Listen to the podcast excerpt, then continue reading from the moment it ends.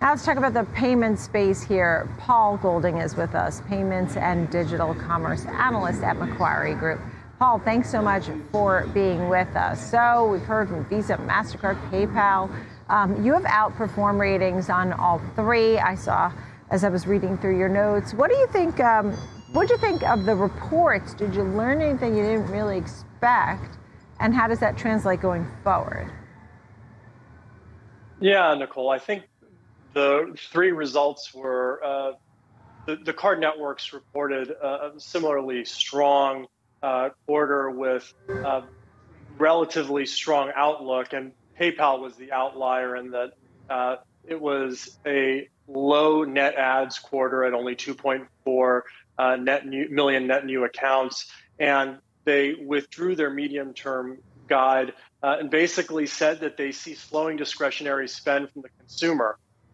Very much at odds with what the card networks were saying, and uh, an incremental piece of information that supported the uh, strong outlook for card networks was the cross-border travel piece, which uh, in MasterCard's case saw March uh, cross-border travel levels exceeding twenty nineteen uh, levels. So that's much earlier than was expected. Management was expecting that to come by end of fiscal twenty-two. So it looks like the card networks are benefiting from this broad-based exposure to the economy, including services and travel, which have been late to reflate, while uh, PayPal, in our view, has been exposed to discretionary consumer spend, which is facing inflation, rate, rising rates, and uh, lapping stimulus.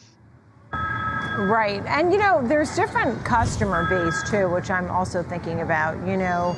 Um, for example, luxury goods in retail seem unfazed sometimes in an economic pullback, right? It's more the person who is living paycheck to paycheck and can't go out and buy more stuff at the Gap, right? I mean, it's less so when you see who's buying a Louis Vuitton. And that might translate into these cards and things. Um, maybe it's someone who's more established that might have a Visa or a MasterCard versus a younger person who's on their way up, you know, using PayPal or Block. Um, it's that's sort of, you know, very big, broad brush, brush stroke, but I, I don't necessarily like that.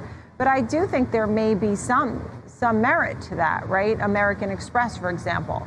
Maybe a lot of young folks don't want American Express.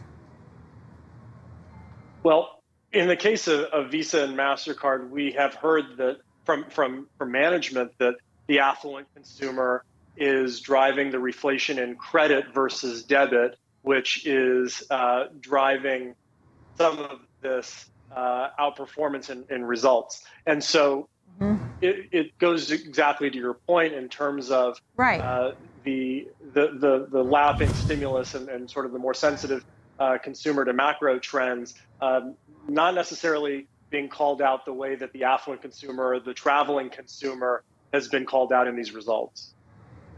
You know, the other thing, too, is two other things. I mean, I saw in a Barron's article, it said Visa and MasterCard may have a Europe problem. And then the other thing I think about when it comes to these payment space is some folks, you know, have to turn to their credit cards for the basics, for food, for gasoline, for their, their really their mere basics. And then they have this debt that accrues at high interest rates. Well,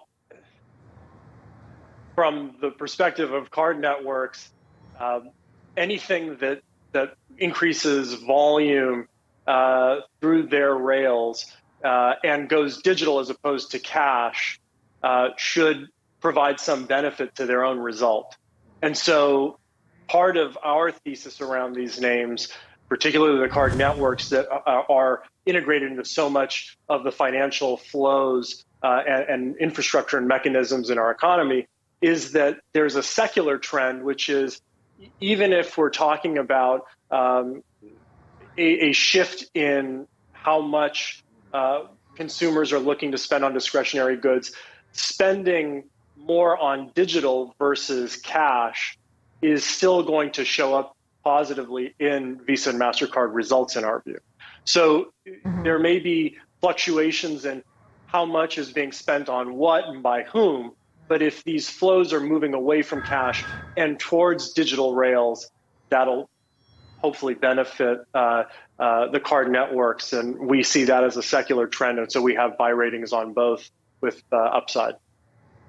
Right. And, you know, last but not least, I'm going to let you go there. But, for example, um, in that Barron's article, it was talking about the pressure on the names like Visa and MasterCard, particularly what's going on with Russia and Ukraine, and saying that the suspension of those names um, and those operations in Russia could lead to consider non-U S payment networks, for example, one from Brazil called the Pix network, and demonstrating that companies could launch their own domestic payment networks. And I wonder how that might, you know, sort of a chomp at some of these big companies. But that's something to talk about next quarter, because we'll have more statistics at that point. But I know you do have an outperform on PayPal, Visa, and MasterCard. Paul, thank you very much. It's great to see you.